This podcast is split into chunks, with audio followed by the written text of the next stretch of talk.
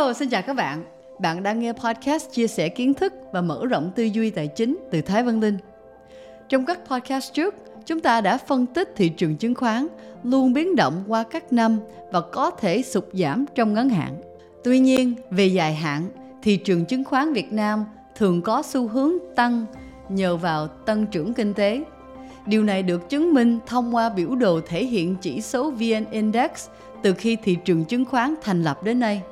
Các bạn có thể tìm kiếm biểu đồ này trên các trang web uy tín bằng cách tra cứu Google. Để biết quỹ mở làm gì khi thị trường tăng hoặc giảm nhiều và bạn cần làm gì khi thị trường chứng khoán biến động. Chúng ta sẽ lần lượt đi qua ba câu hỏi sau.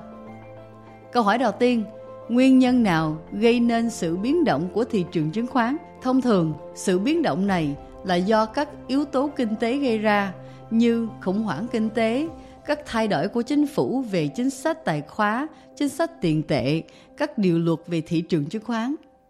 Nhìn chung, sự biến động của thị trường chứng khoán phản ánh rõ tâm lý của nhà đầu tư. Bất kỳ yếu tố nào gây ảnh hưởng đến tâm lý của nhà đầu tư sẽ gây ra sự biến động của thị trường.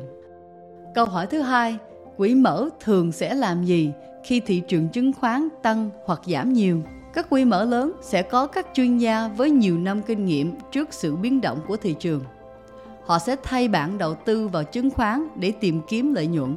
Khi thị trường chứng khoán giảm sâu, đây là cơ hội để quỹ mua vào vì quỹ sẽ mua được những cổ phiếu tốt với giá rẻ hơn. Khi thị trường chứng khoán lên quá cao, quỹ sẽ chuyển sang những cổ phiếu mang tính chất phòng thủ hơn hoặc tăng tỷ lệ tiền mặt. Tuy nhiên, xu hướng chủ đạo dài hạn trên thị trường chứng khoán là tăng, nên hầu như các quỹ cổ phiếu sẽ duy trì nắm giữ 95% đến 100% danh mục là cổ phiếu trong toàn thời gian. Bởi vì nếu đã đầu tư vào các công ty tiềm năng thì trong dài hạn giá cổ phiếu sẽ lên cao hơn. Câu hỏi thứ ba liên quan trực tiếp tới bạn với tư cách nhà đầu tư. Vậy bạn nên làm gì khi thị trường chứng khoán tăng hoặc giảm nhiều. Thông thường, trong trường hợp này sẽ có 3 lời khuyên. Đầu tiên là đầu tư định kỳ và có kỷ luật. Đây là một cách giúp bạn có thể vượt qua sự biến động của thị trường chứng khoán trong ngắn hạn.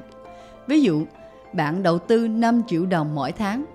Dù giá chứng chỉ quỹ có tăng hay giảm thì bạn cũng sẽ mua vào số lượng chứng chỉ quỹ có tổng giá trị là 5 triệu đồng vì đầu tư liên tục mà không cần chọn thời điểm đầu tư, nên giá mua chứng chỉ quỹ bình quân thấp hơn khi thị trường biến động và có xu hướng tăng.